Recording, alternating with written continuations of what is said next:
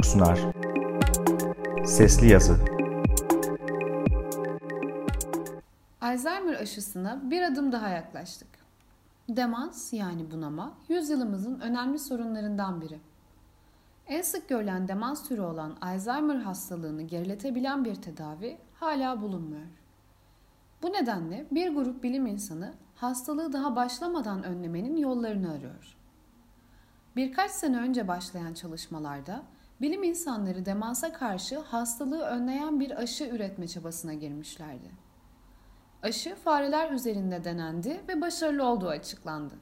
Aşı çalışmalarının öncülüğünü üstlenen Amerikalı ve Avustralyalı bilim insanları aşının iki yıl içerisinde insanlar üzerinde denenebileceğini belirtiyorlar.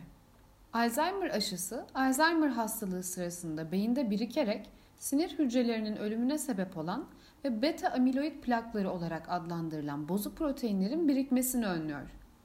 Bozuk proteinlerin beyinde birikememesi sayesinde sinir hücreleri normal bir şekilde fonksiyon görmeye devam ediyor. Aşısının insan deneylerinde başarılı olması halinde tüm Alzheimer hastalarında kullanılıp kullanılamayacağı, başarı oranlarının ne olacağı, yan etkileri ve maliyeti gibi sorular henüz yanıtlanmamış durumda olsa da son yıllarda arka arkaya gelen başarısız ilaç denemeleri Alzheimer hastalığında aşı denemelerini daha ilgi çekici hale getiriyor. Gelişmeleri Nöroblok'ta aktarmaya devam edeceğiz. Patreon destekçimiz Gürkan Akçe'ye teşekkür ederiz. Nöroblok'u Patreon üzerinden desteklemek için patreon nokta com slash nöroblok. Seslendiren Zerin Şengül.